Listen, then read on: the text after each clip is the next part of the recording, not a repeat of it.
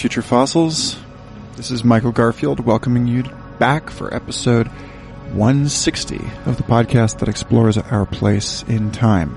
The conversation I had with Michael Dowd in our last episode, 159, was extremely heavy and challenging. So this week I wanted to bring you something a little different. One of my intentions for the podcast this year is to spend more time using current media, pop culture, as a lens through which to explore some of the deep ideas that we like to unfold on this show. And there is no shortage of profound and interesting stuff out there to discuss. So in the spirit of previous conversations we've had on Future Fossils about the alien films, Westworld, Blade Runner, I figured I'd leave the domain of cyborg fiction for a little while here and invite my friends Stephen Hershey and Cynthia Brunette to chat about his Dark Materials by Philip Pullman and the recent BBC HBO adaptation of this amazing novel trilogy for television. Not only did this give us an opportunity to discuss the key themes of Pullman's work, but how stories change over time as they are told and retold. What happens when you move something from one medium into another? How does it change the affordances available to storytellers? Stephen is an actor and Cynthia has a degree in human computer interaction, so there was a lot to discuss about this particular story in which advanced physics computers are just one of many oracular portals through which humans are able to access a divine intelligence that, in the case of his dark materials, remains deliciously and subversively material in its instantiation. It's difficult to appreciate his dark materials for what it is without putting it in historical context. And so we spend some time also discussing the works of C.S. Lewis and how both his Dark Materials and The Magicians, Lev Grossman's books about the magical world of Fillory and its relationship to ours, are both critical responses to the repressive religious themes articulated and performed through The Lion, the Witch, and the Wardrobe and its follow-up books. Lastly, I spend a lot of time in this episode asking about the fall, the end of childhood, coming of age, stepping into one's adult identity and everything that is gained and lost in this process, and how it relates to entropy-based theories of evolution and a cosmological statement we see not only running through this work, but also works like the Skywalker saga in Star Wars and Dan Simmons' Hyperion cantos. In spite of the joy I imagine most of the world is feeling at the end of the Trump administration, this is nonetheless still a very good time to talk about social fragmentation and collapse and how we as a species are going through a similar coming of age, a loss of innocence, and having to relearn a new relationship to the magic of this world.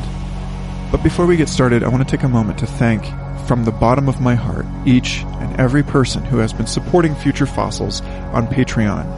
As I think I mentioned in the last episode, I started this show without any expectation that I would live to see returns on the invested time and energy it takes to put it together. But in the time since, I've become a father, and as I discussed with Android Jones back in episode 111, that completely changes one's relationship to time and to responsibility. So I'm really trying to do everything I can this year to make this a sustainable effort. Realistically, that means doubling the patronage for future fossils. So, let me just quickly tell you about what I have recently dropped in the Patreon feed for supporters, as well as what we will be planning for this year. Last week I shared a compilation, 10 Years in the Wilderness, of unreleased live performances across the American Southwest and Midwest from 2010 to 2019. I also published the first two tracks from House Ship on a Hill, a collection of new songs written while under COVID pandemic lockdown, capturing the dark, bright sublimity and tension of 2020. And this weekend I'll be dropping a scheduling poll for the first of several book club conversations. The 2021 Future Fossils Book Club includes Tyson Yunkaporta's Sand Talk, Victor Wooten's The Music Lesson, Annie Dillard's For the Time Being, Stephen Nachmanovich's The Art of Is, Richard Powers' The Overstory, Distress by Greg Egan, Clouds by Michael Aaron Kamens, and Dark Constellations by Pola Oloixarac. I hope I'm saying that right. I don't know that I am. We might have time for some other books this year, but I think that ought to really cover a huge span of fictional and non-fictional perspectives on the deep, rich, complex, beautiful world that we live in and all of its opportunities and challenges. And if you want to get in on these conversations, I would love to have you hop on over to patreon.com slash Michael Garfield. Oh, and lastly, of course, I've decided to do some letters to the editor, ask me anything style episodes. So if you want to ask me a question directly, you can send me a DM on Facebook, Instagram, or Twitter, or you can email futurefossilspodcast at gmail.com. Serious or silly questions, welcome. This is an experiment. And with that, I just want to take another moment specifically to thank all of the new patrons and the people who have raised their pledges for future fossils. I know this has been a hard year for everyone, so I don't want to linger on my own personal challenges. So I'll just say that this show is the kind of work I love to do. It's the kind of work that I feel does not burn me out. and so this is the kind of work I want to emphasize, the kind of service I, I wish to grow in my life so that I can make more time for it and for the community of people that this has gathered around these ideas and these discussions. So a special thanks to new patrons Cathara McDermott, Jane Sheldon, Frank Haynes, Jan Berswil, Josh Klinkner, Zach Farr, Regina, Jason Knight, Kelsey Joseph, Emily Fordyce, Matthew King, and Andrew Marsh. Unbelievable. I am so grateful to all of you for being patrons of this show. Check the show notes for links to our Facebook discussion group and our Discord server if you're interested in meeting some of these awesome people. And enjoy this refreshingly and unusually casual episode of Future Fossils. Spoiler alert! And I'll see you on the webs.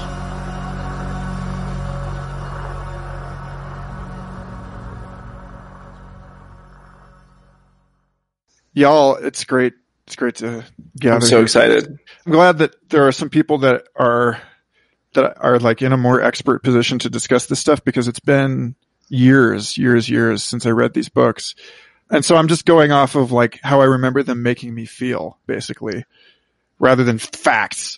You know, but that's What not else what is people there? think these- Yeah. Well, I think that's perfect because I mean, and I think that is what's happening with a lot of people. I'm not sure. I just, and it was just, it's fortunate for me and I appreciate, yeah, you asking me to come and talk. It's fun. I don't know. I had just, uh, I was responding to your question. I happened to just be thinking about it a lot because I, yeah, I did go back and re- I went back and read, but only the second and third book actually. I think I'm about to read the Golden Compass again because I realized I should. I'm thinking about it like I, and I look, I've been to parts of it, but I, I had read it before. I'd read it more than once, like in the past. And the other ones I didn't really remember at all. And so like after the first season and I was like, that was pretty good.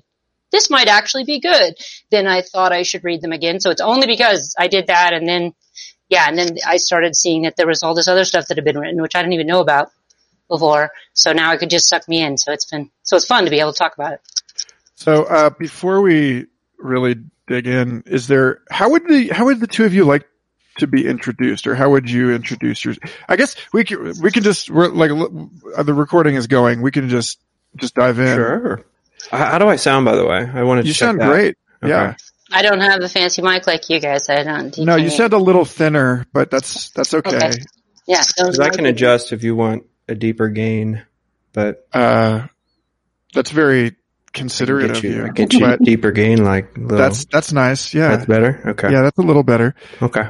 Anyway, yeah, I'm I'm pumped to talk about this. I've been studying, you know, Uh, yeah. so you know, under my uh, you might call my Christmas vacation some form of scholastic sanctuary, hmm hmm you know, or rather sanctuary from the scholastics. Your right to claim it.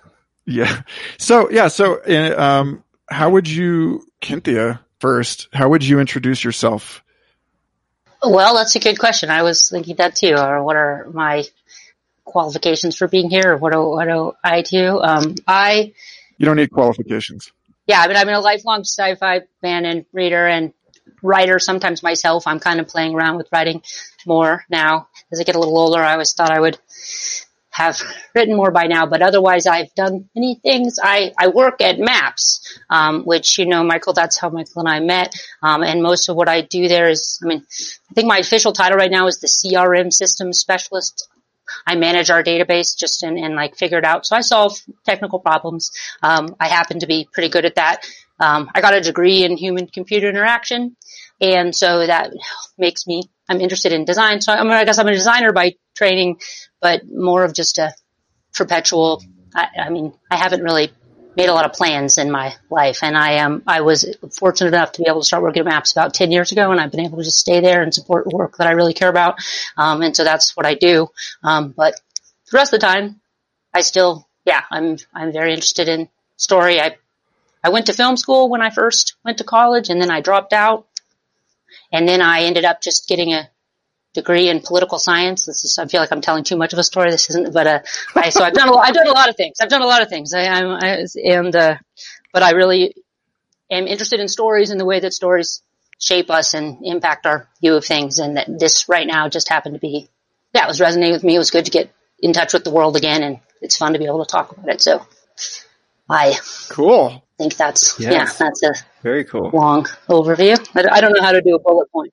Qualified. Right on. Actually, that, that, that brings up for me so many questions that like, I, we, we kind of laid out some stuff that we all wanted to talk about uh, over email in advance of this, but like actually reflecting on your background in human computer interaction, I think is, is actually uh, something I would, that's where I want to start after Stephen introduces himself. Cause I think that there's something, you know, I'm, I'm, I'm really enjoying the oracular and UI related aspects of this story now that it's on TV and it's like so much more vivid in that regard. So, Cool. uh, what about you, man? Yeah. Uh, hello. My name is Stephen Hershey. Uh, I am, I guess I'm an actor and a writer. Uh, I lived in New New York for about 10 years, uh, where we, where I met, uh, Mitch Mignano, Raven, our mutual friend, and that's how I met you. And yeah, I've been, uh, kind of, I guess, a proponent of myth and storytelling for as long as I can remember. Uh, it's something that I've always been always always felt like super connected to and wanting wanting to have my place in it as well. I've written tons of fairy tales and and that sort of thing.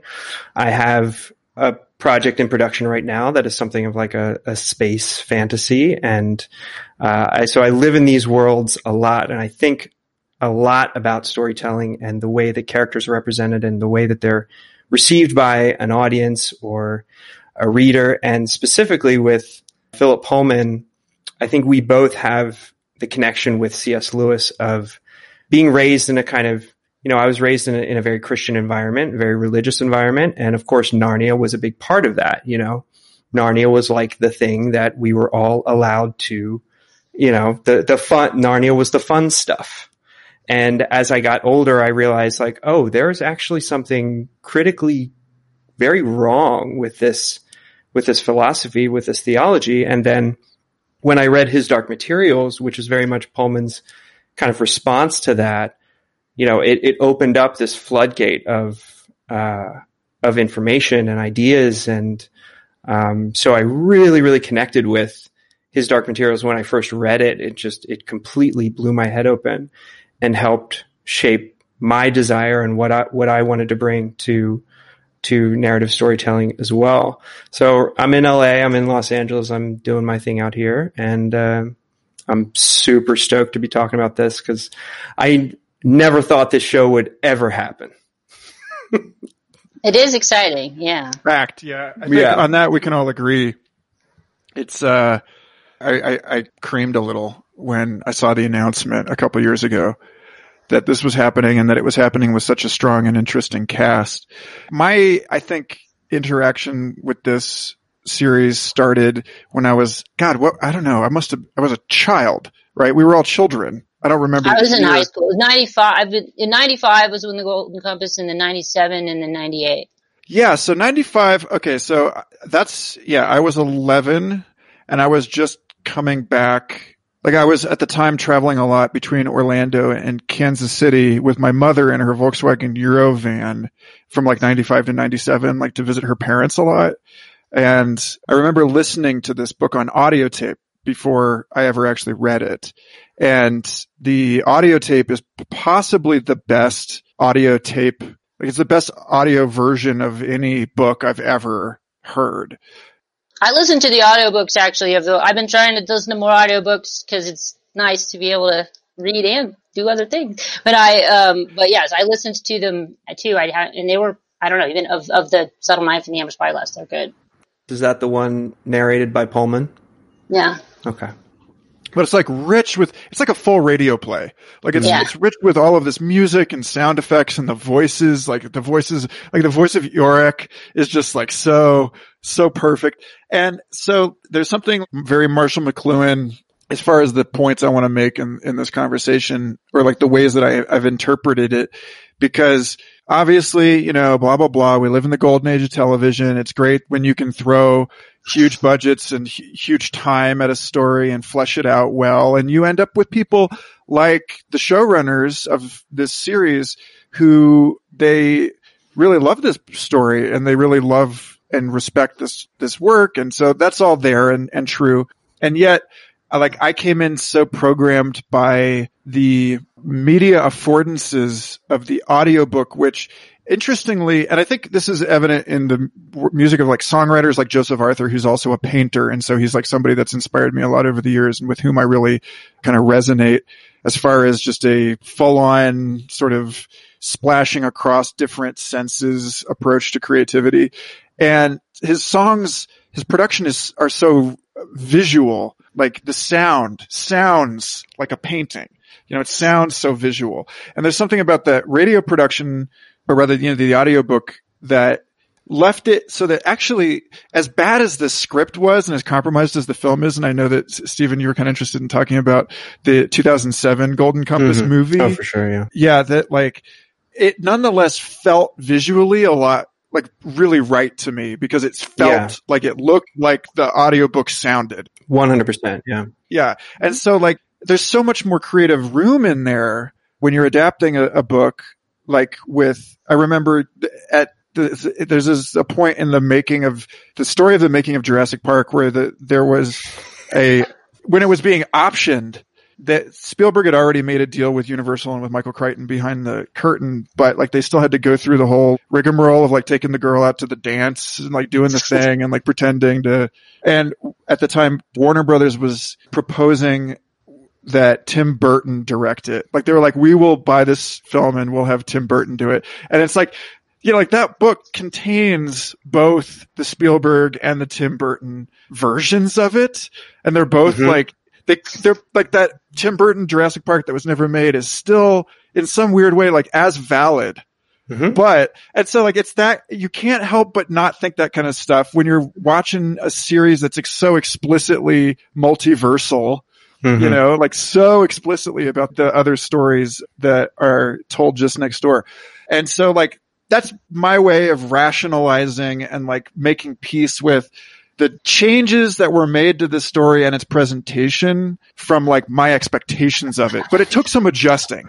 Yeah. Well, I, I think that the the Golden Compass, yeah, the 2007 film is much more of a direct parallel to what was described in the book, right? The kind of the very magical steampunk, otherworld, magical demons, uh, magical spirits, witches, ice bears. Like it was much more colorful in that sense. And this is this is part of the discussion though, where like when that film happened and for whatever reason it was sabotaged or it was edited last minute in and changed and you know took took the momentum out of it whether you know whether or not that is to be to be believed. The ending of the first book was filmed in its entirety with a cliffhanger and that was you know decided to be changed at the very last minute. So there was kind of a stigma already attached to this to the to the images presented in this film and the and the way that I think adaptations are, you know, encouraged to be done in Hollywood. It's like, well, okay, the next thing that happens has to be different somehow than that thing before. And I think where Jane and Jack went into this was, okay, how do we make, how do we make some creative decisions here to stand out or to be different in some way from the movie, which didn't work for whatever reason? Like we could just say that, like controversy or conspiracies aside, the movie didn't work, right?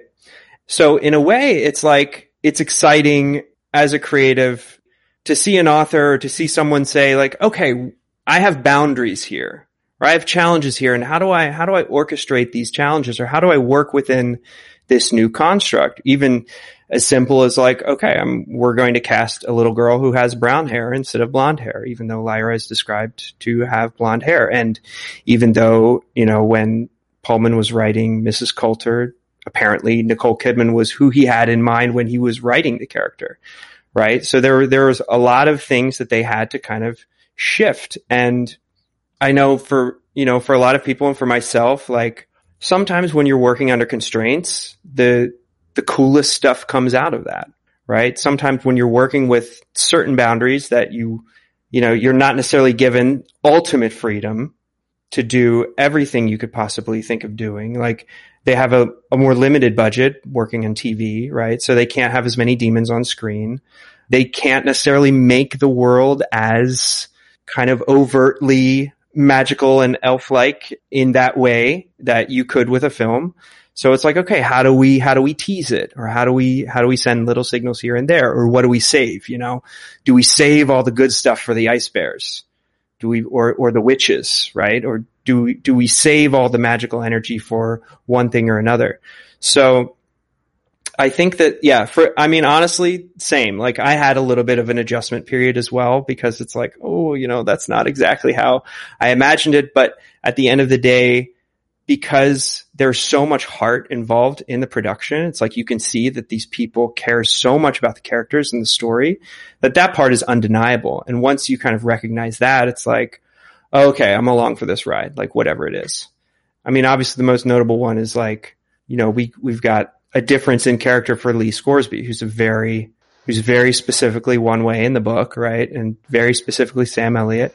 And we have Lin-Manuel Miranda, who is giving a completely different take on the character, which is, it's a choice, right? Yeah. You know, it's, it's, it's really hard not to like Lin-Manuel Miranda. It is very hard, yeah. It was hard. I, yeah, I, that was, that was so good for me. When I heard that he was in it, I was excited. I like Hamilton. I was looking forward to it. It is hard. I think it is unfortunate though. Yeah, I think it's, I think that there were a few things that the first movie did, did well. Like I, th- I think overall we, uh, people agree that the first movie wasn't a success, but there were some things that it did well. And I think like, like capturing like that, that sense that people, the visual sense that people had, which I think then reinforced that for people. And then Nicole Kidman was good and Sam Elliott was good. They were like the best. So like when people have problems with well, yeah, the whole film was impeccably cast. It totally was, yeah. And honestly, that that movie still like I would watch that movie like once a year. just it's just comfort food, you know. I would just be like, oh, I just like polar bears. Like I'm gonna watch this movie. Yeah. But go ahead, please finish that.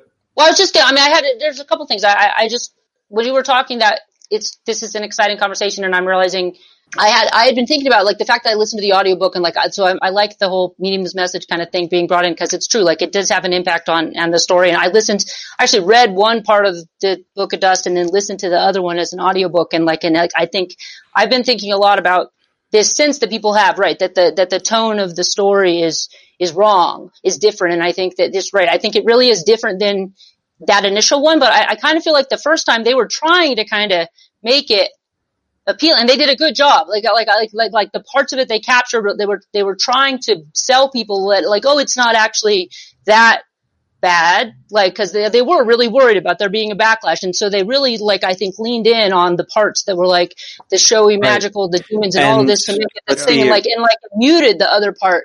But the other part is like for me the is the no, it's always there. It's the core of the story. And it's like and it's so like then this this one for me feels actually more true in some ways. But but i've been trying to reflect on how much of that is yeah. is new. Because again i did go back I, I had my memories of it from the, from when i was a kid but they were fuzzy, like you're saying, and, and it, but it definitely made an impression on me, especially the subtle knife. Like it made a really strong impression on me, this like idea of cutting through into another world. Like mm-hmm. I remember being like, whoa. And so that was really powerful, but the detail, like I didn't remember, but now that I'm reading it as an adult, it's definitely, I'm processing it in a different way and I'm, I'm seeing different parts of it and appreciating different parts of it. And like, I think that there, in some ways, like the, the thing about the world is like, it's a magical world, but it's a place where magic is just normal Right. So the fact that it just feels like a normal world where there right. happen to be these little parts actually to me feels very, you know, accurate. It actually was kind of, I was like, oh yeah, it would be boring and mundane. Like in the same sense that, I, maybe I've talked about this on the show before, in 300 how they depict this is I couldn't believe this in 300 how they depicted the Persians as monsters you know like truly like ogres like Uruk-hai level. Yeah. And you're just like are you for real? Like are you really doing this? But of course that's how it would have felt to them you know? Right. there was something I you know I do appreciate something about going for historical inaccuracy in order to like lean into creating the like the mythology of the the people, effective world right? space of right. what you're talking about. But I mean, there's got to be ways to do it that don't involve like overt racism, and w- this would be one of them, right? Which is. Stephen, you had you had a thought you wanted to stack on that? Because well, she brings up a yeah, there's so yeah, totally. There's um, you know, I've been thinking a lot about it over the past few days too, and almost in a way because the magic is more subtle and more nuanced in Lyra's world. It allows us, I think, uh, you were saying, you alluded to this, Cynthia, it allows us to connect with it a little bit more, um, because it's kind of closer in a way to ours or to our understanding of our world. It's not necessarily this like magical fairy tale land, which we need to suspend all disbelief to go to. You know, it's actually quite similar in a lot of ways and they do a lot of, they make a lot of effort to draw those parallels it's a and, parallel universe. Yeah. And the Gyptians too. I mean, for myself personally, like, at least for the first season, like when I read the books, the Gyptians were just kind of, they didn't really make much of an impact on me. And even in the movie too.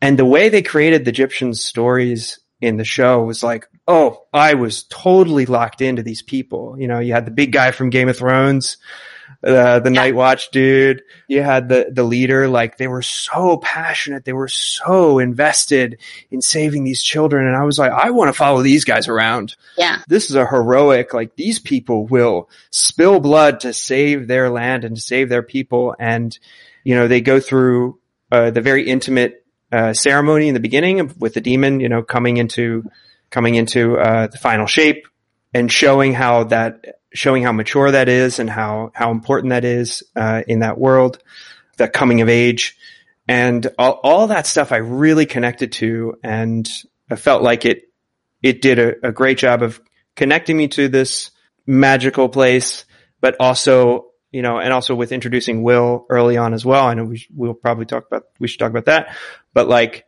it allowed there to be lots of kind of intervening themes and and set up basically like so much of the story is just set up it's for, true for the final there's all act. these parts it's just like kind of you know stacking and so it's you know and i agree they did the gyptians really well and the gyptians are an important part of the story yeah um, they're i mean there's so much the soul of yeah. of the story you know they're the people they are the people like free spirit right? people roaming around like i don't know and, mm-hmm. and they're yeah. the voice I guess I should just say for now, for the people listening to, and you guys know this, but like, yeah, I have read now the Book of Dust, these new books that have been written, and I and I didn't know that they existed until I started looking again. And but and even they're pretty recent. Like the, there's it's it's going to be another trilogy. The third one hasn't come out yet.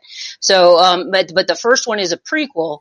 The second one is a sequel, and the third one's going to be the conclusion to the sequel. And so it's like it gives this extra layers of context, and I, I don't want to spoil for everyone, but I, but I, I just I can't deny that it it impacted me. And I think it, like in terms of this, just setting the tone of like, right, I'm reading it now as an adult and latching on to the adult themes more and they're doing a good job of representing that. So for me, it feels very resonant, but like I can see how if, you know, like, like if, if it was only the relationship I had with the story as a child, like it's, you know, it is different, but the fascinating thing about the story for me is like it's all there and going back and reading it, like the deep themes are, are there. I just maybe didn't pick up on them or latch onto them as much when I was younger. And so it's neat. And just the tiny, I know uh, you said you have more, but one thing you said at the very beginning, Michael, about the multiple adaptations being valid and the idea of there being a Tim Burton, you know, Jurassic Park up there.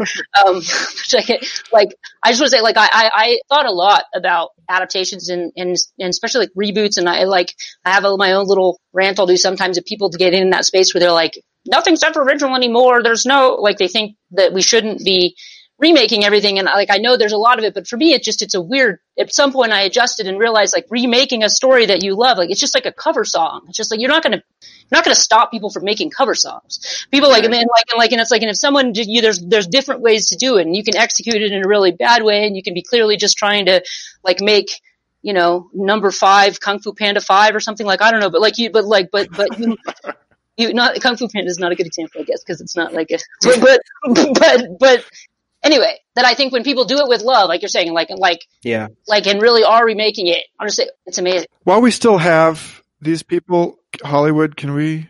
Oh wait, no, he's Hmm? he's gone. Never mind. I was gonna say, can we do Buckaroo Banzai too, please? like Hollywood, you just take a chance. You know, it's this very small chance. Oh, it'll kind come like- back. I'm sure. Uh, yeah, well, like it'll all be there will be like They'll, there'll be they'll a uh, niche. It'll be a deep dream kind of deal that just like does just Yeah. comes up. There are with gonna, there people. gonna be that. That's gonna be a weird whole world too. Oh, we are so close to that. Yeah. Um, but, and, and it's so, that's a great segue because Cynthia, I wanted to talk to you about something specific given the, the whole uh, role of computers in this story. And Stephen, you brought up the whole thing about it being coming of age and the, you know, loss, loss of innocence and it being, you know, a second expulsion from Eden story that it's a, uh, Mhm. recursive kind Retelling of of the process. Well, Yeah. it's like it's interesting because they all know what Eve is and what it means and for what Right. it means for someone to be Eve and like what it means that Mhm. is happening again. And so Mhm. there's a, it just you know I think about that stuff. I think about like the branching river delta of entropy production, meaning Mm. like Mm, yeah. the fall is always happening and it's always happening Mhm. again. And Entropy is like one of my favorite words right now. Yeah, and so there's this thing about how Lyra's story is related a lot to Anakin Skywalker's story. you know, just like this. We had to, yeah, Star Wars. well, I was, I was, No, yeah. I was thinking about this. I mean, I know, you know, you and I were look, just like looking for an excuse to talk about Star Wars on the show, but Asriel's not quite Darth. I was actually, you know, I thought about it and I was like, no, I'm not going to say it. I'm not going to but bring it no, but the, but it's like the But whole we thing about to. bringing balance. You know, in our age, I think it's speaking out of this collective understanding that the movies like this keep getting made because there's something that we understand about how like the unifying rhetoric can only get us so far and that part of the natural cycle of civilization is to like come apart again. Like when I had Caveat Magister and, and Mm. Naomi and, and Raven on the show a couple episodes ago and we were talking about Burning Man being kind of in diaspora, like a lot of places, a lot of communities have no physical space anymore. And so what does it mean to be like just squished out into the ethers? And so thinking about it in terms of this being part of this process of our evolving relationship to computers. And it's just interesting how to me, this, this whole stream and the story, they have some great scenes with Mary. Oh, I- yeah. Uh, do, you, did either of you remember that the actress's name? Oh my God. Simone Kirby. Yes. So, so extremely good. And that was one of the things too, where it was like, you know, I'm wait, you know, you're waiting. Okay. Who's, who's, who's she going to be? Who's going to be Mary? And uh, are they going to do it? And like you, the moment she comes on screen, you're, oh yes, they did it. They got it. They nailed it. I think, yeah, they, I, yeah. Lee Scoresby on the friendship, but they've nailed a lot of the, the other, the Yeah. cast. Yeah. So that's basically the expository rant for this question around like coming of age is par- is a good thing. It's you know it's it's a building up and a falling down at the same time. And there's just something uh, about the the way that this show has appeared now. I know you Stephen wanted to talk about why now instead like how is it that society can handle this now and they couldn't handle Disney? well, I mean it, that's part of it is like it, they couldn't handle Disney doing this trilogy. It's not that it couldn't happen maybe t- you know in 2000 Right. I think, yeah, it was a different, like having it, and again, trying to make something be like, they were trying to market it as this big, Mhm. like, kids, you know, adventure movie. I mean, basically they, they were trying to make it Narnia. And you're just not gonna get, yeah, so, so, so like, yeah, yeah, yeah. But doing it on HBO, like, right, it, like, is it, it, that was part of what was exciting about it when it was announced. I was like, right. Because again, they, they actually could, but though it's like the, the task ahead of them is very large.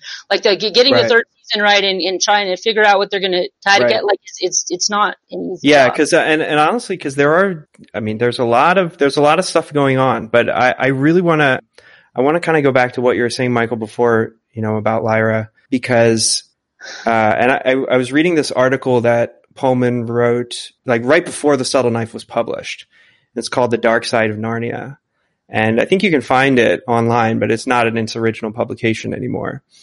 And he in it he basically like outlines his criticisms of Lewis and and the Narnia series and the way he treats his characters, especially uh, Susan being one of them, one of the one of the siblings who is basically denied entrance into paradise because she grows up, because she uh, starts becoming interested in make. You know, it's like I, I'm not going to get into how much Lewis is would be canceled today.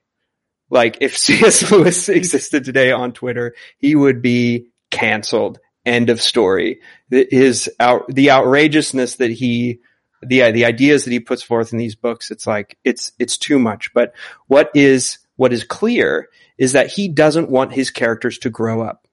He wants to keep his characters these these perfect little angelic, you know, and even at the end of the first book, you know, they they grow up, they do they do their thing, and they become kings and queens, and then they leave Narnia and they become children again, right? And uh, even on top of that, in the last battle, it's revealed, spoilers, sorry, they've all been dead this whole time. So they died when they were children to begin with, right? So even more so, it's like, no, we're, we're, we're, I was thinking about it and like C.S. Lewis is literally the, the gobblers, right? He's like, nope, I want to keep you here. I want to keep you safe. I want to keep you precious. You are not going to grow up. You're not going to fill your head with these bad things. You're not going to sexualize anything. You're not going to lust for anything. You're not going to desire anything. You are not going to fall, right? In the story, the Garden of Eden, you are not going to eat the fruit of knowledge, which is, of course, all of our ultimate transformations, right? It's what we go through when we come of age. So Pullman, in a way, like when he made Lyra the central character of this story and when he made her objective to grow up, basically, to, to embrace like the fact that like all the factions in her world are going, are trying to, you know, keep this, this kind of fake innocence alive and not understand that entropy is a part of life, right? That we have to go through this. We have to grow and experience suffering and experience pain in order to recognize what is pure, in order to recognize that inner child and come back to it and realize like, oh, it's always been here. So I was reminded today that Father MacPhail in the in Amber Spyglass is like willing to destroy the, the magisterium and everything in order to and not to destroy dust. That like alternative to what Right, you're saying yeah. is to engage in this like suicide murder compact.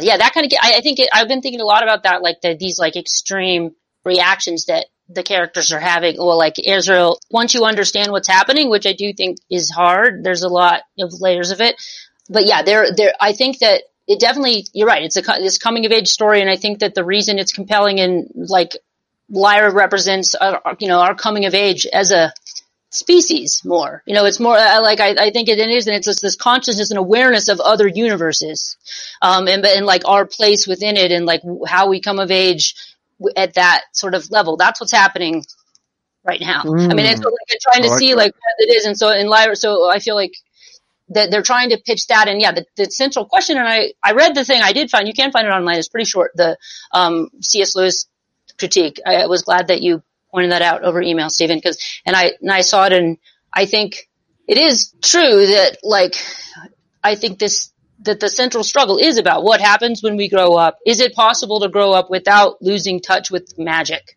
And like the the suggestion that it's not, and the and the role that the the church is playing in trying to control our you know, our evolution. And he's clearly got a lot of feelings about that.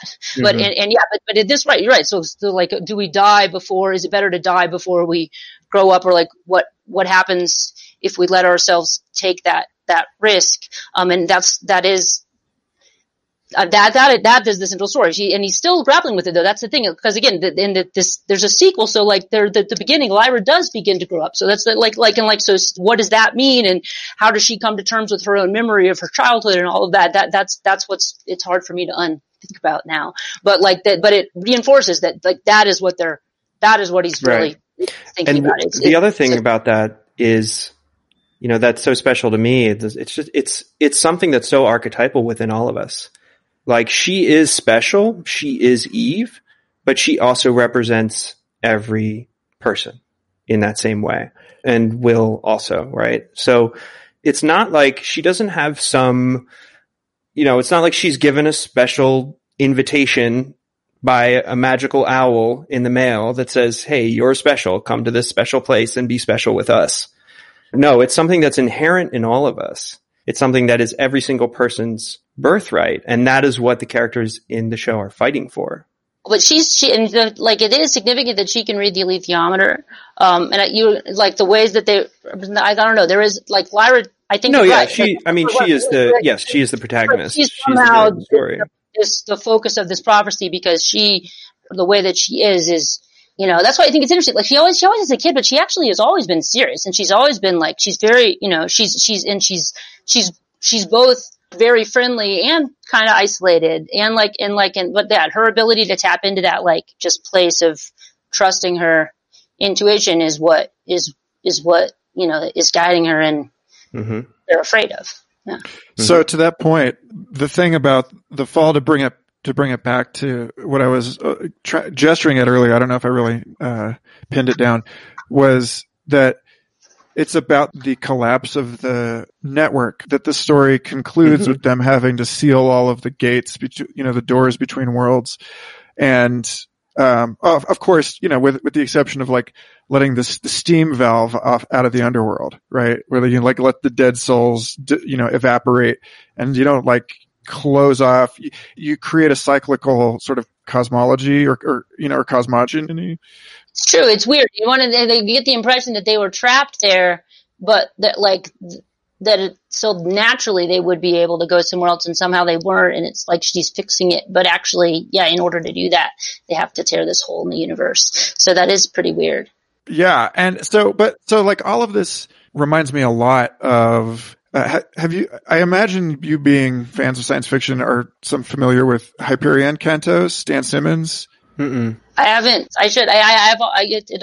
You'll remind well, me. okay. Without without ruining too much, it's this. It's a total work of literature that just happens to be science fiction. It's like it's modern sacred text of some kind, and you know won all of the prestigious awards to prove it. But like it really is written in the '80s. It's like insane to think how advanced his thinking was on this stuff about a you know the our you know our civilization is connected across the galaxy by these basically jump gates that are like routers.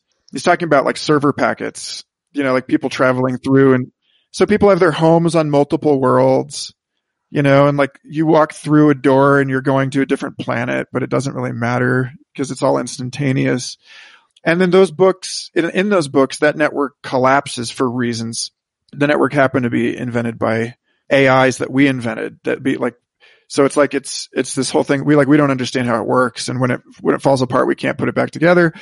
And in the wake of that, the Catholic Church takes over the all of civilization, and then like the second coming happens, and it's this like teenage it's like a 12 year old girl and it's this whole thing it's like so it's like these two books are are actually mm, playing around with a lot of the same ba- like pieces anyway, and like getting at some some very similar points. Like Simmons is going for more of a almost a Lovecraftian thing with the the deities in that story. It's it's much more gnostic. I remember reading uh, this BBC Radio 4 interview with Philip Pullman, or it was like a Q&A, online Q&A thing. And somebody asked him about Gnosticism and he he was just like, well, it's it's a fascinating and very powerful and persuasive system of thought, he said, but that the essence of Gnosticism is its rejection of the physical universe and the whole tendency of my thinking and feeling and of the story I wrote is towards the celebration of the physical world. Hmm. And so it's interesting that he still has this like demiurge. Gnostic in a way. I mean, like, yeah, it depends on your definition of it, but he's totally tapping into the same energy. Right, but it's to, to that point of it being, and this is like all I have to say about it.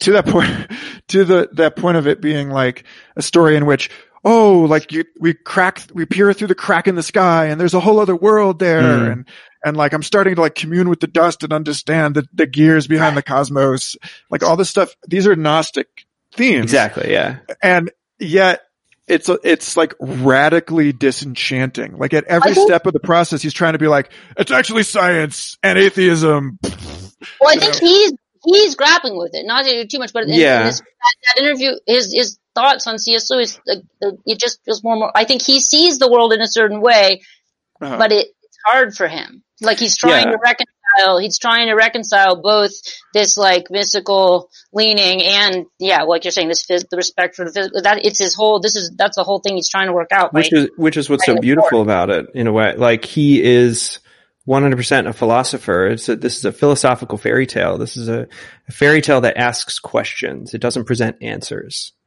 right? And that's that's what really drew me into it. In my young mind, was saying like, "Oh, this this is encouraging me to wonder. This is encouraging me to ask and go further in this direction and and really think about this and really think about that." And that's what I love so much about storytelling in general is the idea to to provoke thought, right? Mm-hmm. And not necessarily like again anti like Lewis C.S. Lewis very much wrote his his fairy tales to sustain his beliefs, right, and sustain his ideologies and and present them in a way. And actually, so it, it's interesting. He had I forget the name of this woman, but he had this famous debate with this uh, philosopher at some Socratic uh, symposium, you know, that, that one would have back in his time. And uh, she destroyed him. And he was very much, up until that point, like he, I know, I know he converted to Christianity like later in his life, but he, you know, he wrote so many papers and so many like apologist style letters uh, about Christianity. And she pretty much destroyed all his arguments and deflated him. And after that is when he went into Narnia. And so after that, he was kind of like struck down from his, uh, like theological pedestal.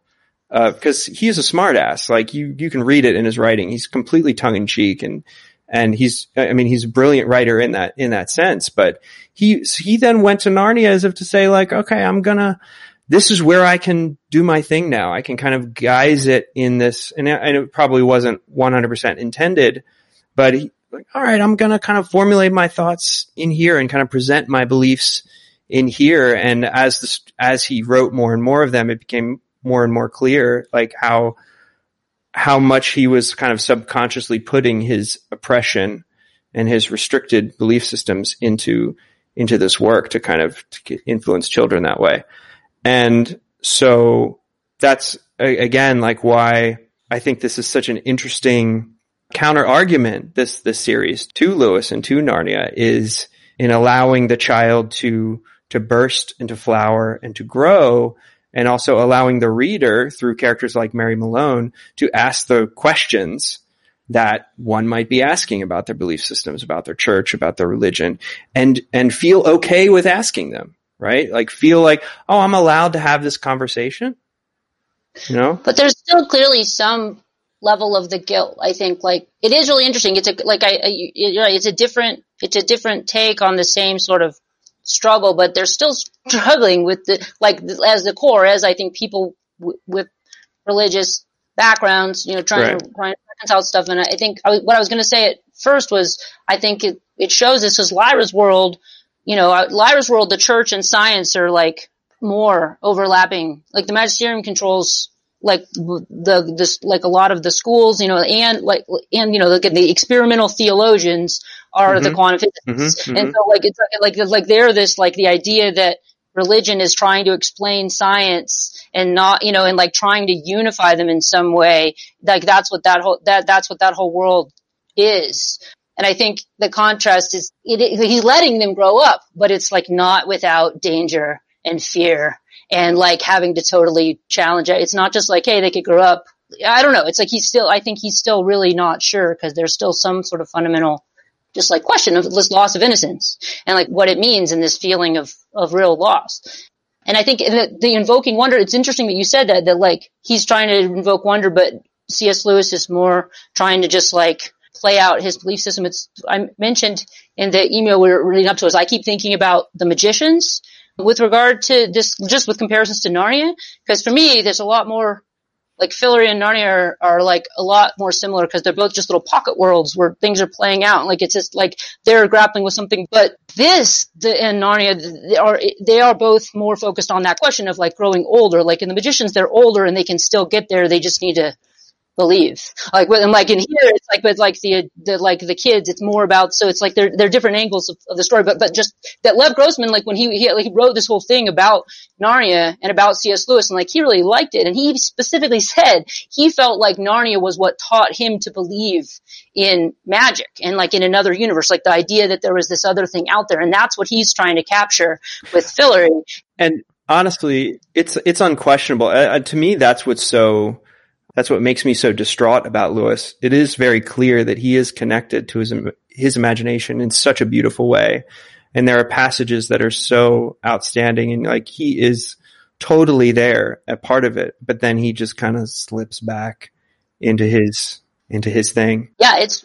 But yeah, it's like without Lewis, honestly, like I'm fascinated with that man. I'm fascinated with him because without him, like so much of this wouldn't wouldn't exist. I'm so glad that Cynthia you brought up Lev Grossman because obviously all three of us wanted to talk about the magician. I've actually never and, seen this. Oh, what? I know. Yeah. It's, well, Sorry. I really wanted to talk about the magicians. On this show. no, please do. Yeah, it's it's cool. Yeah. Wow. I guess Stephen, you live so like close to the. There's something about the stage theatrics of the ensemble cast in that show that makes me feel like you're just sort of like the fifth Beatle or something. Like you're, you're like, you already like are in that zone. So I think that, yeah, I think I'm just like, yeah, okay. Yeah. So you're just like, you know, why would I watch my own friends like do this? But I, guess, uh, yeah. I don't know. Maybe you'll have yeah. to tell me, you'll have to watch it and tell me I'm wrong. I'll probably tell you you're right. But that show, uh, first of all, is such a vastly more vicious critique, satire, or like weird, gross caricature of C.S. Lewis and Narnia than yeah. the, his Dark Materials series. Oh, okay. I'll watch it now. You sold it's yeah. a different, it's a different part of Narnia. It's not the coming right. of age part. It's just the these kids are disappearing into a fantasy world. You know, like right. Part of, but there is an interesting thing with that. Just you know, the whole thing with like uh, Quentin and the fact that he is the one that's like the true believer that was so obsessed with reading those books, the Fillory books as a kid. And then yeah. he became an adult and still has the childlike heart and still was like, right. Oh my God, it was real. You, well, yes, you know, and like that, like that, that's such a big part of that series and what sets him apart as a character in that series, I think is really key. And yet the show continues to like exfoliate and show even more horrific layers of what this fantasy world actually entails. like yeah, season he, after season, you're just like, oh God, like. Uh, did you, but did you read the, did you read the books? I like, did not, but I am to understand that this is another instance where we can talk about the original books and the adaptations of those books being like an opportunity to like expand. Yeah. The whole Batman Begins metaphor. I love that metaphor that you use, and then just take it from there because I think that that's that's a cool thing to talk about if you're up for it. Me? Yeah, like just the whole like Batman makes so much more sense as a ninja, and like why didn't we have that before? And so it's like, thanks for rebooting it yeah, you character you had said like it has this like Chris Nolan vibe, and I was thinking about it. I'm like, yeah, I guess I can kind of, you know, I, I feel that, but for me, yeah, that's that's like it's it, that means it's that's the moment where Batman made more sense. Like I, I, I mean, like, and especially it's funny that it's Tim Burton because you were talking about the Tim Burton version in the in the past, but like, like oh, yeah, yeah. ever do any that that Batman is great, but like, yeah, I like the parts where they dive into the nitty gritty backstory. And that's what he's doing here. And, and it's very interesting. I didn't, I resisted both the book and the show at first for some reason. I don't know. I had a friend recommend the book and I read like the beginning and I was like, I don't know. And, and then eventually though I got into it, but it's interesting. It's happening. It's funny because the show and the books were much more contemporaneous. Like it's kind of like both happening at the same time. He's writing like, so like, like it's on the first, in the first season of the show is pretty close to the first book but then after that, they start to diverge and they, they're totally different. Like totally, totally different things happen. And, and mm. so, and it's like, so it's just like, but it's him doing it. And so they mm-hmm. both feel authentic and they feel in the, like, and you, I like, they're both, they're just, it's just like he had two different options and he just got to play out both of them. But and it's awesome. like one, one of them is in writing. And, and so in that one, you know, it's like, it's different. It is parts that would be much harder to, like you know what they're choosing they're saying yeah they lean into doing musical numbers and having forever and like Ellie became a sensation and it's all this like it's like it's it's they're they're emphasizing the parts that work well as a show versus in the parts that work well as, as a book and so it was it blew my mind like it's really it's really good. In the end I definitely recommend it. That's mm, yeah. that's a big task with adapting anything is how do we capture the tone? Because so many people have their own idea of what something is in their head. Exactly what's right? really important. It, it's like so fan, fandom is is a real disease in that way, where like unless something is exactly or close enough to what you think it is, then it's like there's like a little your brain has to go through these adjustments. Like, oh, that's not yeah. my Batman, right? But okay. I guess I'll see it through. It's kind, of, cool that a story can speak to people on this whole bunch of different levels, but it's true. Right. You got part that I love that. I mean, as far as like I, that's also part of what I love about his dark, his Dark Materials series is like, oh, this is a different version. This is not something I imagined the first time. This is, this is a different take. Like, okay, let's see. Let's see what this take is. Right. And to that point though, again, to loop it back around to the media agency here. Thanks for bringing that up. There is something about reading that interview with Jack Thorne when he was talking about how every single creative change that they made to Philip Pullman's story was to dampen the parts that would not translate well to television and to amplify the parts that would. Hmm. And so looking at the big decision, right, which was the decision to move a bunch of the content of the second book into the first season mm-hmm. of the TV series, you know, that was done because they really believed that you want a big ensemble cast from the very beginning, you know, and that they didn't want to like start small and narrow and then like introduce things gradually in the way that I feel yeah. like the book's great strength is that it starts in this very, it starts literally in a closet, you know, but it starts in a closet where she witnesses that, like, the man that she has been living with and trusting in a lot of ways is about to kill her uncle. Who, like, right. like, so it's, it's, I was thinking, I just, cause I just started reading it again too, and I'm just, cause people are, like, it's in some ways, I'm just pushing back, like, the, it, like, there is, I think if you first read the Golden Compass and you're getting into it, like it's true, like there's a way that the story can just be this like fantastical mm-hmm. adventure in like, you know, the north with these bears and the aurora and like lights and you don't know anything about what's coming. And I think for a lot of people like that sense of that, you know, is a big part of it, which makes sense. And honestly, that, like, he doesn't know what's coming either, especially when he's writing that first book. Right? Exactly. That's what I'm saying. He didn't know at the time either. And so, but what now, the question is now that he's written the whole story, Mm-hmm. Because like, if you look back at the trilogy, Lyra and Will's relationship is like central. It's it. It's like, right. can't. So if they, yeah, yeah so I, like if they, they need, you need mm-hmm. to understand that and to be able to do that like it, i think when i when they saw that i would that was the first thing that i was like that's a really good choice like it, it's yeah, just same. neat it also like otherwise you don't even know that it's about multiple dimensions I kept, I really like credit sequences. The credits, of, you know, were really good, and, mm-hmm. the, and like the, like watching it and seeing, oh yeah, the like, two of them, the girls and the way that they're other. and stuff is there's just so much in there that yeah. I think most people don't, you can't, you know, you you can't understand it until you know the whole thing. But like from the beginning, that was cool. But otherwise, yeah, Will was the only thing that planted the seed of like there is this larger story, and I think it's important that there's this larger story. That also, again, it helped that the mad that Lyra's world was a, a little more subdued because when we did cut to Will's world. It was like, oh, okay, you know, see, there's, you know, yeah. it wasn't like a huge Stark I uh, never felt like which, No, I'm going to totally disagree with you.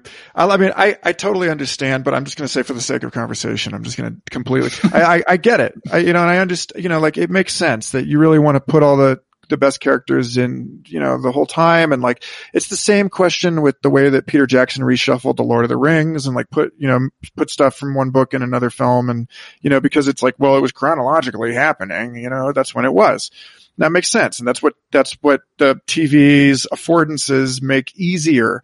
You have to make, cut some things out, especially in right. that case. Like well, I mean, and the question of cutting stuff out is like, that's, we, I'm sure we all agree there, but like, there is something specific about Lost is a really good example of this show, like how every season it peeled back, like it zoomed out one order of magnitude and suddenly you realize the story is part of a much bigger story. And like Yeah, Westworld does this masterfully. Like Hmm. That's how David. whatever my complaints of Westworld season three, like I love the fact that they take it out of the park and like into the world. Well, You it's know, not like that- they had anything else going on. Oh, well, Let's well, go well, to a whole other conversation I'll see you outside.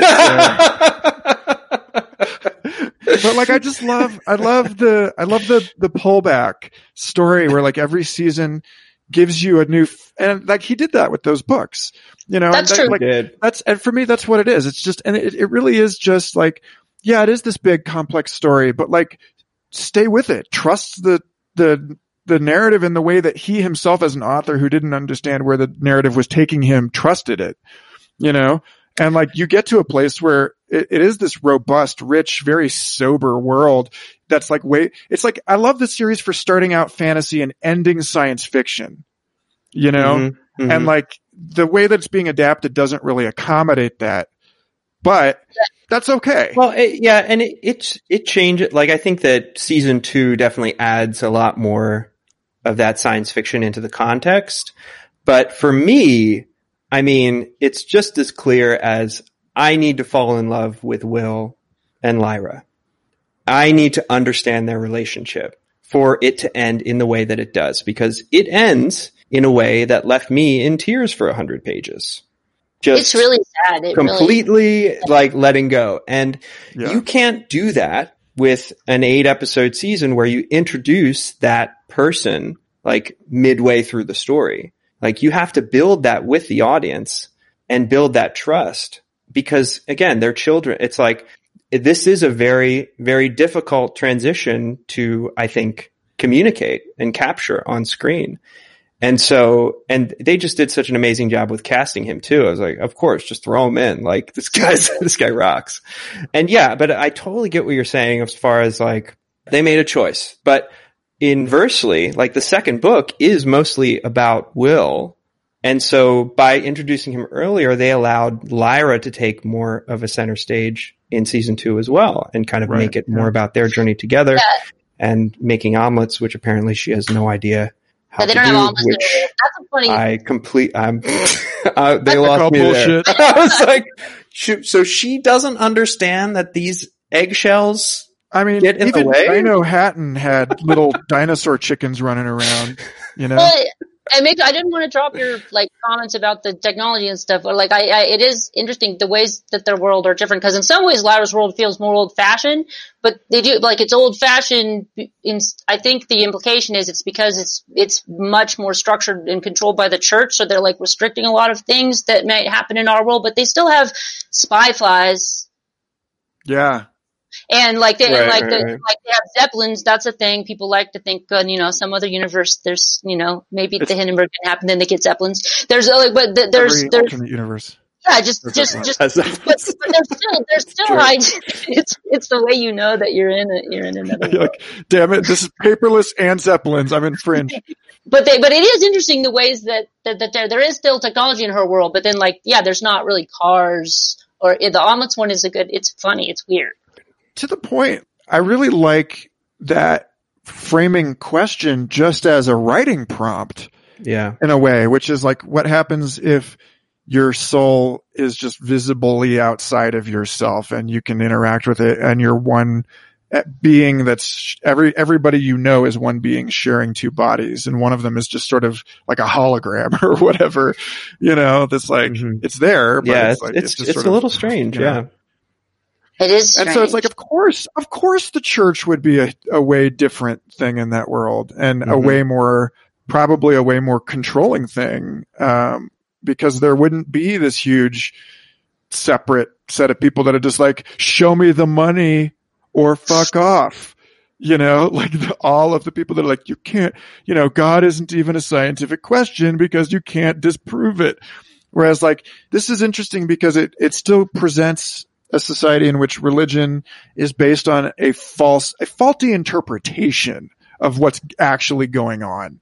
Where it's like, you know, this is Simon DeDeo at Carnegie Mellon. I just wrote a, an article about a, a paper he just co-authored about the different ways that simplicity and bear with me here, the different ways that people think about simplicity and like simple explanations and what counts as simple. And like you can have a, a simple explanation that doesn't take a long time to relay it to someone, or you can have a simple explanation which is complicated, but it explains as many things as possible. So like a lot of conspiracy theories are like these baroque instruments that are used to explain everything at once.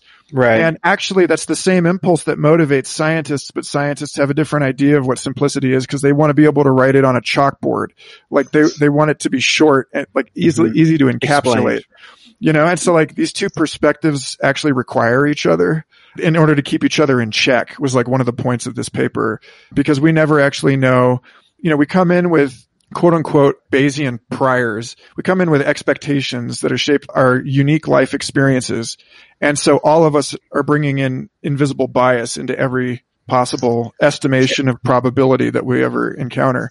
And so, yeah, I don't know why I brought that up, except to say that like this is where it gets really interesting into the weird like mystical computational thing going on where she's Mary Malone has an, a relationship with the I Ching that is like preparing Yeah. her to interact with the computer and that specifically to everything that y- y'all both have been saying, uh, or, or a lot of what you've been saying over the last 20 minutes or so, that Lyra loses her ability to operate the alethiometer when she grows up and has to relearn it, which Mhm. seems like a big thing about our relationship to technology and like, and, and to nature. And so I'm, you know, just when you think about like human computer stuff, Well, in terms of like knowing what I was like growing up, Mary Malone was a nun who Right. like left the convent to become an academic. And so I think that is really interesting. So she's clearly like, you know, she is her own version of like grappling with, you know, meaning and how to be both science and and, and have a faith, have, you know, science, faith and faith and science. But, and I mean, like, just to say that the core of the second part of the book of dust, which is the sequel part. So again, the prequel part is that it's, it's, the, the first book is totally a prequel. It's basically you like, and it's just Right. like, when Lyra was a baby, you find out it's the backstory on how Lyra shows up at the door of Jordan College. She's apparently like nine months old at that time. So it's like, she's a baby. But so you meet these other people and all this stuff happens and you learn a lot of things that happen, um, about that story and a little bit more about Asriel, which is very interesting. Um, but and then the next one, those, yeah, and she's like in college. And so, you know, you know, so I know, right, what she's sort of struggling with. And, and you're right, she learned, she forgets, she's not, she can't use the alethiometer anymore or not intuitively. And her and Pan, and honestly, a lot of it though is really, and this is where I feel like we should, we haven't really settled on if we're going to talk about, just say some of what happens. Like just, I, I feel like we're bouncing around a lot, assuming everybody knows what's happening, but, but I don't know. Like a bunch of stuff is going to happen in season three, and you know, and some of it is very traumatic, and and in some, and so the the book of dust is the second one in a lot of ways is Lyra just processing that trauma Mm. and just real impact, like that she it doesn't just end, and she she's having to deal with, you know, being separated from Will and you know being separated from Pan during like when and and, and just this just the impact of that and how that has, and there's just a lot more about the like relationship with your demon and this what it means to be grown up and serious now, and so. It's it's it's it's I, it's it's all very it, I'm I'm totally hooked I don't know I'm ready for the for the last part Oh, But- man, I have to read them. To what you're saying before, though, too about about the magisterium and about what the magisterium represents in in the novels in the show, and his criticism of the church. I think there's a very interesting why it's so hard for people sometimes to take in other perspectives or take in criticisms. People become very rigid in their belief systems, right? Or they become very fixated and very attached to what they think they know is true. And actually, I think it was Kevin Smith's Dogma, that movie. Like Chris Rock plays the 13th apostle or disciple, Rufus, and he has a, just an amazing, amazing moment where he says, like, ah, beliefs are, you know, whatever, screw beliefs. Like, it's about, a, it's about having an idea, because ideas can change. You can change a good idea, but you can't, it's harder to change a belief. People die for beliefs. People kill for beliefs. And the magisterium is, it's obviously a commentary on Catholic Church and, and also Christianity in general, but it represents people who are steadfast and stoic and stuck in certain belief systems and not allowing themselves to change, right? And it's almost like you're resisting the wrinkles in your brain, you know, like your brain wants to grow. Your brain wants to do new, to, to think about new things, to, to evolve in certain ways. And it's like, nope, again, we're smoothing it out. We're keeping it pure. We're not investigating anything that would antagonize what I currently believe. It's almost like a rejection of reality, right? It's regardless of whatever it is you, you perceive. It is purely saying like, no, that is separate from me. That isn't me. Or that isn't real. That isn't this. And like we get that with political systems. We get that with, with so many different kinds of ways that people attach themselves to like look at look at the world we live in right? It's like i mean we have we have republicans rioting in the streets screaming that the election was rigged. Like okay. Uh, and they believe wholeheartedly that that's true. So yeah. that uh, and how you can you have a conversation with that person? That's the test of this next year huh? you know? Well I, I think you're right though. It's the magisterium like well the magisterium is like that taken to an extreme though too because they're not just like hey sh- like i'm not i'm not going to pay attention to that. It's like no one is going to pay attention to that. And in fact if we have the capability we will kill it and annihilate the option and keep like they're they're just to the extreme because right. and then like they because they're just in full control of their world. And so yeah it's like what happens if you take that to and you know and they're also just power hungry. Like the the people at the top of the magisterium. They're keeping their structures in place, which happen to involve, yeah, preventing people from thinking that there's other options or there's, you know, other reasons for, I don't know. I've been thinking more and more about it. And what you said, Michael, it is interesting that it's the world where they have demons where that happens. And you're right. Like, as it is like somehow they have to explain this connection that they have to this other entity and this sense of like this, like, like this, this, so that looks like you're, it, like, how you deal with that and, and like that that's where trying to control that connection is that's how their society evolves is that like like they're like you know and being willing to consider severing that connection in order to retain control of people. It's just it's a it's a super super super extreme.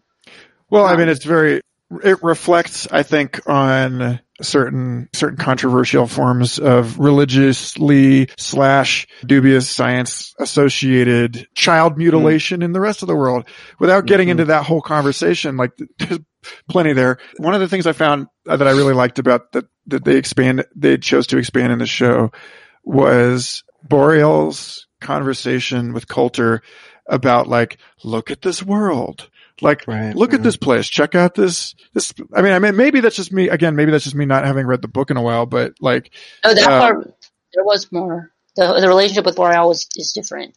Um, yeah, like I, there was something about like specifically like his comments, his remarks, like they're sitting outside in a cafe table. The conversations about how I, what were these in the books? Forgive me. No, he they they, no. they changed like the, innov- the market innovation in this world rather than church funded scientific on, investigations. Right, right, right, right. With the specters, so I think it's that that part. Part of I think what Boreal is fascinated by is like he's been passing through that world as like a like as just a brief way to get between his world and Will's world for a long time, but he's terrified of the specters and like, so his relationship with that world has always been very much one of fear. And when Mrs. Coulter, like, is able to control the specters, all of a sudden it's like, it's a whole new option for him. And, and like the idea that you could do that is just complete. And but that whole part of it is is, is they they beef that up. Like that is not that doesn't all happen. And like that and that's yeah. very interesting. The specters, I think the specters are terrifying. I mean, that, that, but that's the most Chris Nolan has, like the diesels, like right in broad daylight, just you know, like the like casting shadows. Cool, yeah, mm-hmm. they're you know they're, they're very. very I, I, that's not how I pictured it, but I'll I'll I'll take it. They're, I think right. they're very. It's very persuasive. They're they're terrifying.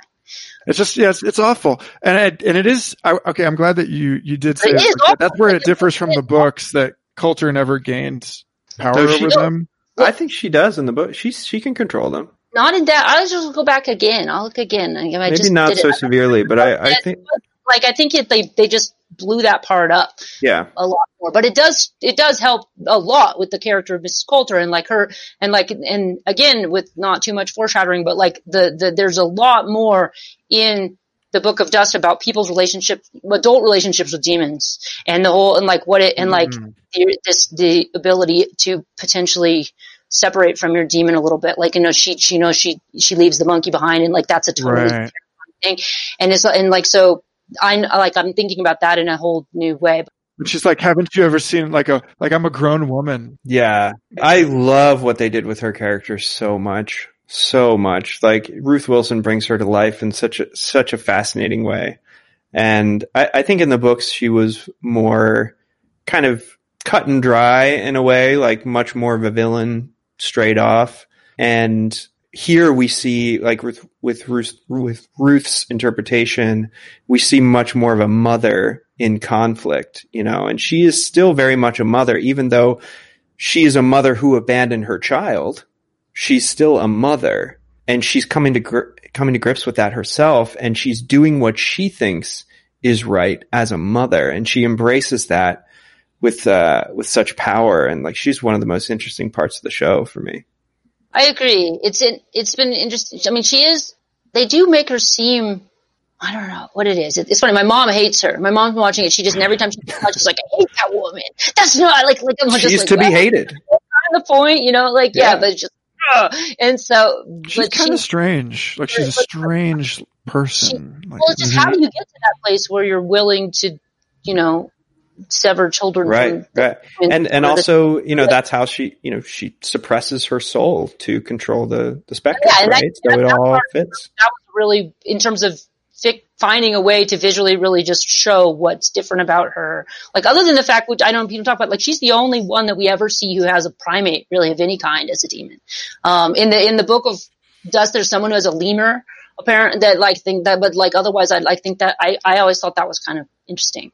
That is interesting. like it's it's interesting. Like all of all of the Magisterium people, it's like a fly, you know, a snake, a lizard, Yeah, something gross. A beetle. yes, a crawling reptilian thing.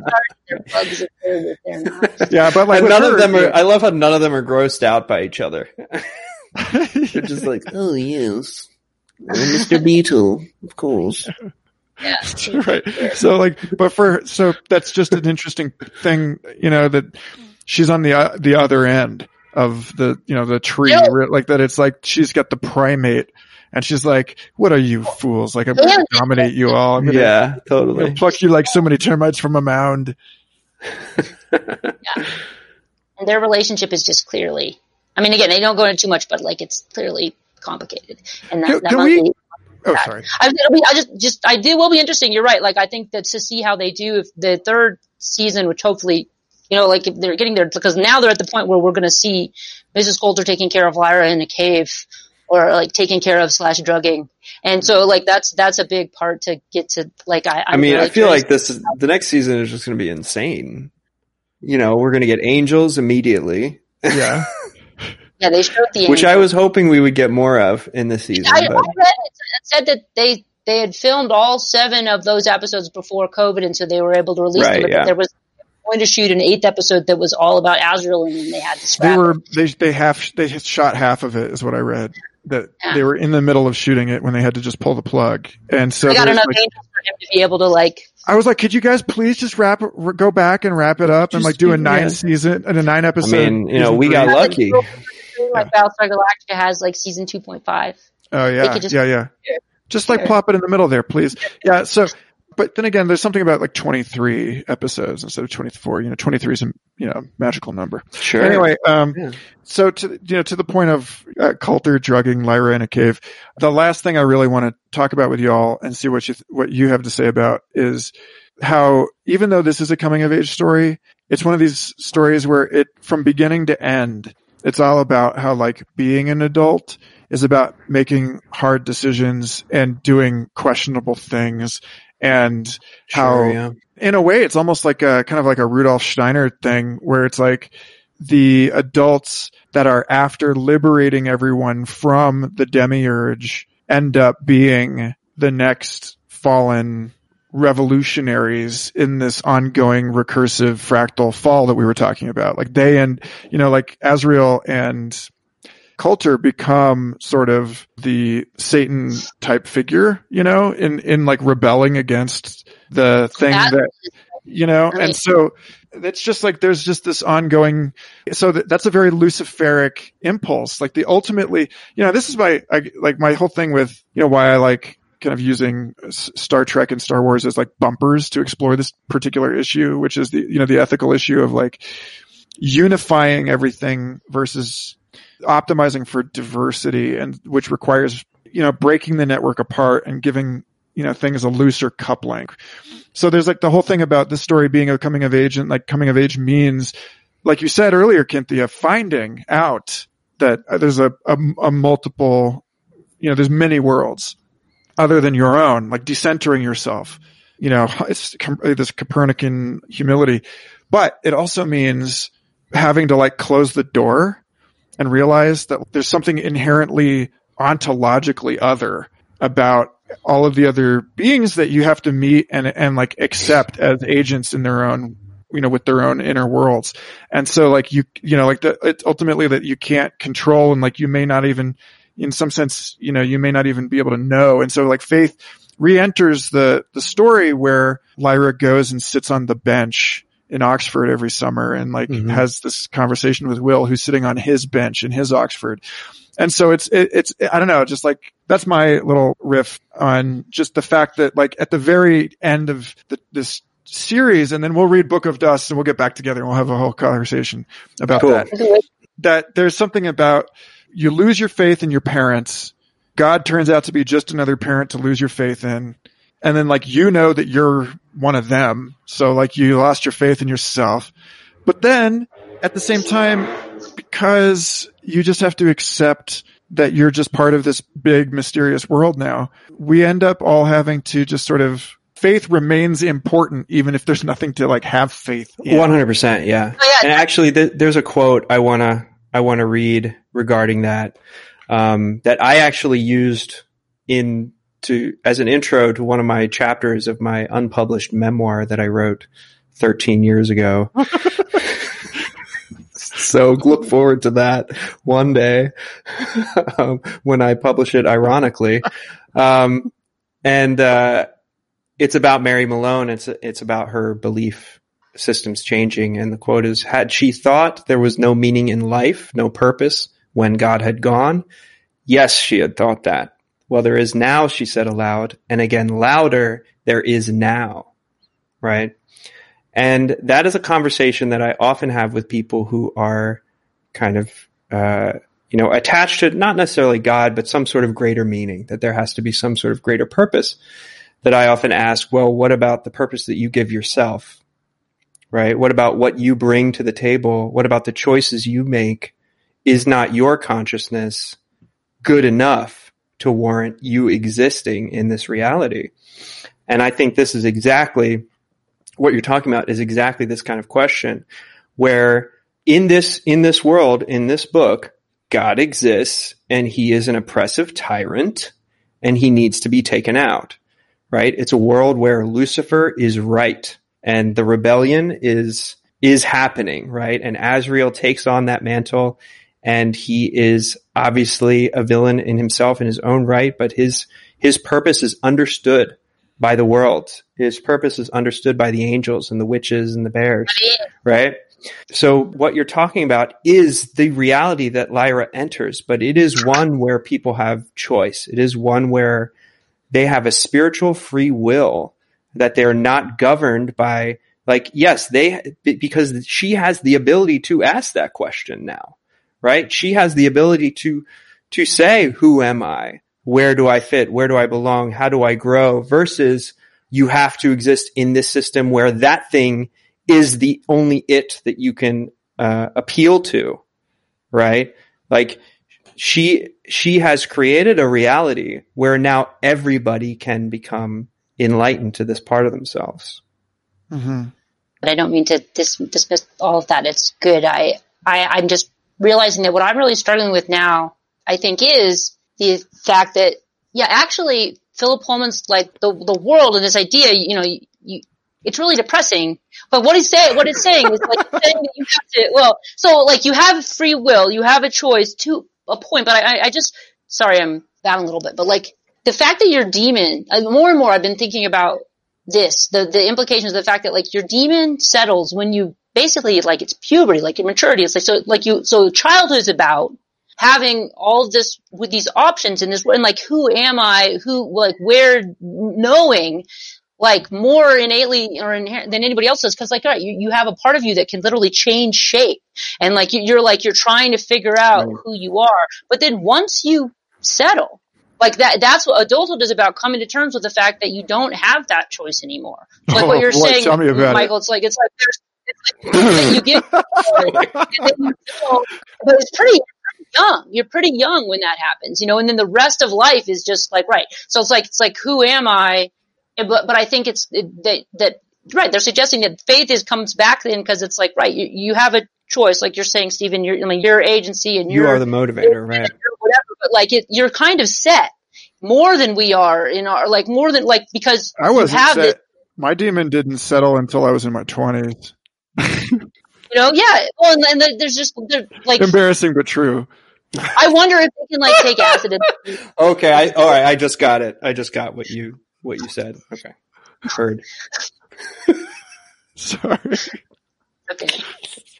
Well, yeah, but, but just, I, mean, I guess I'm for me in terms of my own processing the story is like I'm pushing back a little because I, I mean I think a lot of it is because Pullman seems to be taking it for granted, and and Lewis too. To go back to like the, something is happening, innocence is lost. What does that mean? And like we never go back. We never, you know. And it's like it's like once you once you come to terms enough with the multiplicity of the universe to realize that you need to pick a like a horse and like be, mm. who you are. That requires acknowledging that you're being who you are in the part of this larger world, and you want it to have meaning. Like you want you want you you you want that. So if it gives you meaning and like you don't have well, to. Eh, he actually does address it too. I mean, it, it is this. Yes, you're totally right. It is this. It is this strange self inquiry. But I, I believe there is a passage in the book where Lyra is talking to the Gyptians and they're talking about like fish demons, right? And she's like, "Oh, well, what if someone gets a fish demon, but they're not a fisherman?" And the response is like, "Well, that person probably doesn't know themselves very well." Right. I mean, yeah. that was actually, yeah, like he totally addressed it of like, well, sometimes that happens and there's a conflict there. Right. And the, well, the, yeah, the demon chooses its shape. Like that's another thing that, that like really is clear. There's right, more of right, that. Right. The demon chooses. Right. But you don't control your demon. It, it like, I think you had said we should talk about what our demons would be. And I you do think about that. And like, I think more about like, I feel like if I was like Lyra's age, because like Pan has like a few shapes clearly that he likes yeah. that he prefers and so like it's like if you get to a point where like you would have a few shapes that that you would prefer but then at some point you have to just be one of them and like that right, is the, point, really yeah. tragic it's like and it's it's like a huge loss to like you know and i and the water thing is a good example because i like really like water and i can imagine as a kid in that universe i think my demon would be like an otter and it would be like hella fun to be able to like swim around with yeah. otter. But then at some point, you just would have to be like, we can't do that anymore because we don't live in the water, you know, yeah. and so like, like, you know, unless we want to, yeah, you're saying like maybe the demon would be like, well, fuck you, I want to live in the water, and you'd have Look to deal with that. Cynthia. But like, but otherwise you have to make this choice. That it's just, it's really, it's just really quite that tragic. at, at some point, it is a you know a story, and it's like okay, we have yeah, to make no, kind of narrative right. concessions, and like all right, it's not going to be you know so clear, but it is a very interesting, it's a very interesting phenomenon. Ooh, I want to read you this from the BBC Radio 4 interview or Q&A with him. Uh, yes. Uh, Kathy asked, are demons born at the same time as they're humans or do they somehow appear later on? Philip Pullman responds, this is a difficult one because I've never had to think about it. I've never had to talk about how demons come into being because I didn't write a scene in which a human character was being born. The gynecology of demons is a closed book to me. he just refuses to answer it. what I do know is about how they get their names. Their parents' demons choose the name of the child's demon. oh wow! I didn't understand that. Oh, I wonder. Wow, yeah. that's it's kind of beautiful. Part of what's cool about the prequel part of the book of dust is you get this. There's a baby Pan. Wait, so that means the monkey named Pan. But you don't. The monkey and and the, the snow leopard. Yeah, but which one or how? Like, yeah. Mm. But the pants look like when when Lars, I'll just say like that's fascinating. But he definitely really thought about it as a baby then, because like and like so the, cute. The baby I love pants. It's like I'm a bird. I'm a I'm a tiger. I'm I'm, I'm Right. like I'm a I'm a I'm a dog. I'm a fly. It like it changes all the time. It's like the baby's just like la la la la. And the Did you did you all notice? I don't know if you noticed this, but you know who she uh, she was in Logan, right? The Dafne Mhm. Keen, right? So did you notice when she attacked the monkey, what form Pan took? The Wolverine. Oh yeah. Oh yeah. that was nice. I fuck, I like leapt out of my seat. I was like, ah, yes. She does like that's. I, I, we haven't talked about Dafne very much. I just want to like throw in some So Dafne good. love because she's So so good. I love her I got- I so much, and she has so much of that wildness to her. She has so much of what Lyra bring. You know, the other girl was good too in the movie, but I mean, She's got that stone cold liar thing going on. she's See, but got that it- yes, and that is something actually that is very present. Like Lyra's bad, right? Yeah. In the books, she's very bad. She's a li- like she is a liar. She is very and and that's what I love about her a lot too is that she's just sort of shameless in that way. But Dafne brings this kind of she brings I think more of more innocence and more maturity to her, but also this this like ferociousness, right? This this wildness that that I just love to. s- I love it when it's activated when she kind of brings that that that passion to uh to the table, and uh she's she's so good. She's so good. I agree. I think it's perfect. Like it's rare. Like like, and I hear people saying like, "Oh, Lyra's too serious." Lyra's like like I'm, I'm just like, I don't know. I think it's like because she's clearly just thinking about again. Like she knows who she is, and it's more like, and and yeah, they know who she's becoming. So Yeah. We danced around it a little bit, but I want to hear your final thoughts. Yeah. I mean, I honestly, I guess I don't know why now. I mean, I'm as surprised as I think anyone else as as to what you know when it was picked up. But um, my hope is that we're at a point now where we can, you know, we're more open to answering these, asking these questions critically, like as a as a wider audience. Because obviously the book has its niche, right? The book has its fans, and and mostly in the UK, but this is important. These are important questions to ask. I think it's important to criticize. It's very important to criticize religion and criticize God and and what people believe in and and constructs. I'm I'm just I'm thrilled that this is an opportunity for this kind of a fairy tale to to exist. You know, uh, I, I guess we're waking up. I'm a little confused, Stephen. See, this is a, supposed to be a fantasy story about Mhm. a world in which people can see their souls outside of themselves in the form of animals, and uh, God turns out to be just the oldest angel in a glittering infinite multiverse. I was like, Mhm. how is this fantasy? yeah, it's true. I mean, it's a fan. It's a it. You're right. It's actually real. It's not fantasy. Guys, I have to go. Keep going if you want. Uh, or, you know, we can, wait, what's we your can demon? reconvene. oh, what's your demon, What's your Michael? demon, Michael? Oh, it's an Archaeopteryx. I've got, um, Done.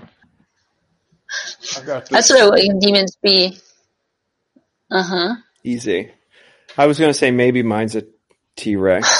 Oh, that's pretty cool. You guys are both. That's actually why we were. That's why I we know. were introduced. That's why my, I why Mitch. Mignano introduced us because he was like, "You have a T Rex thing." He's like, "My my friend Steven has a T Rex thing," and then I was like, "So we go. met at the Eclipse gathering," and he was like, "Oh yeah, I have a T Rex thing. I played Baby T Rex on." Yeah, I did. No, it's like on uh, Walking with Dinosaurs, the stage show. right. Wow. Right. Yeah, that's a T Rex thing. A T Rex would be a pretty like that. Make a lot of demands on you as a demon if you have like that. They're they're Yeah. so. it's I mean, true. like, It'd be that's like a pretty. of beef. It's every- very big. Or Limited- maybe you're just like a cuddly bear then. options. Okay, All right. Cynthia, what about you? Oh, you said you said otter. No, well, no, I think it would just be heartbroken that he couldn't be an otter. My, I go back. Oh. I think he, he's probably, probably it's like a little, like a wildcat, like a little wildcat, like an ocelot or some little thing. But I wouldn't be Mm-hmm. Oh, surprised if he good. decided to be a bird. And if it was like, and I think if, but, but like that would be up to him. That's the thing. Like it'd be like the choice of being like something you could cuddle versus the ability to fly. And I don't, Mhm. I don't want to have to make that choice. But uh, either I think it'd go either way. But I'm not making that choice. like- Claws and yeah, teeth all the way. Well, yours, Yeah. yeah. if it was a bird, I think you'd be like a like a kestrel, like a Oh, very yeah. small, very small raptor. Yes, I actually, I, I, in seriousness, like if it were a contemporary animal, the kestrel is pretty, pretty They're- they're- desirable option. I, I saw one eating a, a sparrow on my fence post outside my old apartment here in Santa Fe once, and I was like, yes, yes, this is where I want to be. Metal. In the middle All right. Yeah. of it all. All right. All right. I love you guys. I got Thank you, Michael. You No, it's okay. Thank you, Michael. Yeah, it was really nice. Yeah. Love it. Talk to you guys later. All right. Okay. Nice to meet you. You too. Yeah, it was fun. Yeah. Thanks. For- All right. Thanks again for listening. Future Fossils is an independent, entirely listener supported program. If you believe in the work that I'm doing and you want to help see it thrive into the unimaginable future, then trip on over to patreon.com slash Michael Garfield and become a supporter. Or if you're broke, leave a five star review at Apple Podcasts. It helps more than you know. Intro and outro music for this show is produced by Evan Skytree Snyder. Check the show notes for extensive follow-up resources and contact info. And have a wonderful eon.